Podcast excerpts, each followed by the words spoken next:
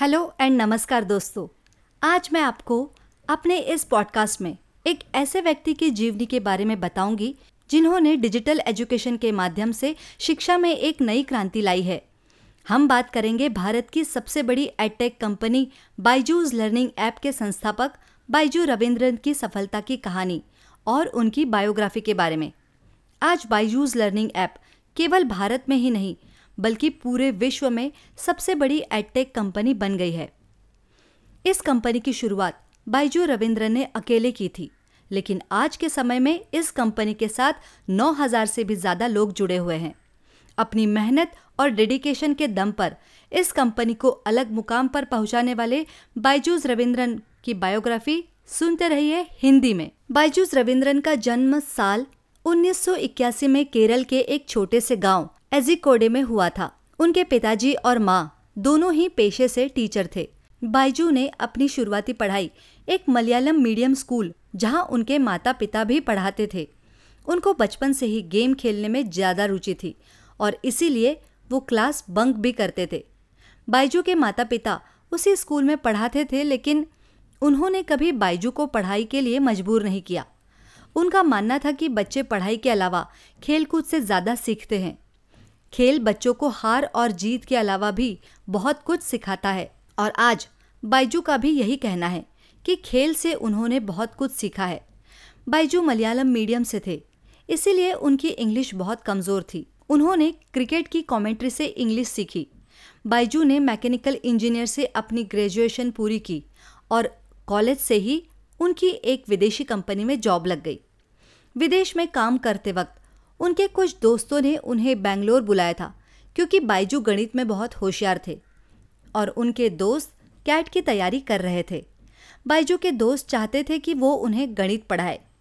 बाइजू ने उनकी पढ़ाई में मदद की और साथ ही उन्होंने कैट की भी परीक्षा दी। हालाँकि बाइजू ने ऐसे ही इस एग्ज़ाम का फॉर्म भरा था।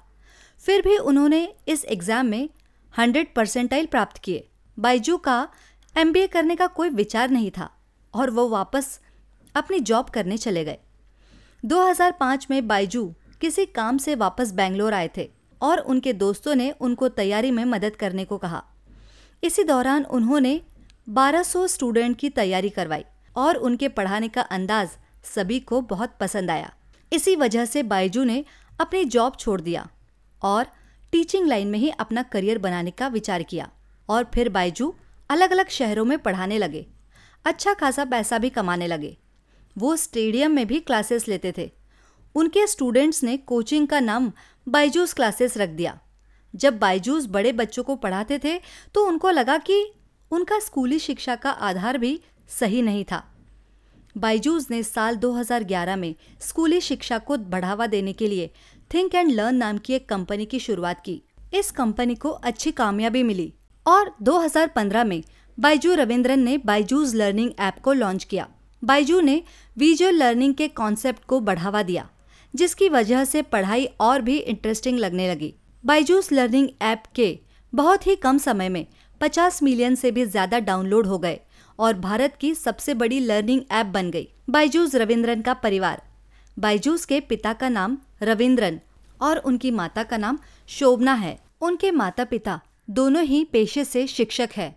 उनके अलावा बाइजू का एक छोटा भाई है, जिसका नाम रिजू रविंद्रन है, जो बाइजू कंपनी के डायरेक्टर है। बाइजू रविंद्रन की शादी दिव्या गोकुलनाथ से हुई है, जो कि बाइजूज लर्निंग ऐप की को फाउंडर है। उनका एक बेटा भी है। बाइजूज रविंद्रन के बारे में कुछ फैक्ट्स बाइजू ऐप 2015 में लॉन्च हुआ और सिर्फ़ तीन महीनों में ही दो मिलियन से ज़्यादा स्टूडेंट ने इसे डाउनलोड किया। बाइजू पहला ऐसा लर्निंग ऐप है, जिसे एक साथ कई विदेशी कंपनियों से इन्वेस्टमेंट मिल रहे थे।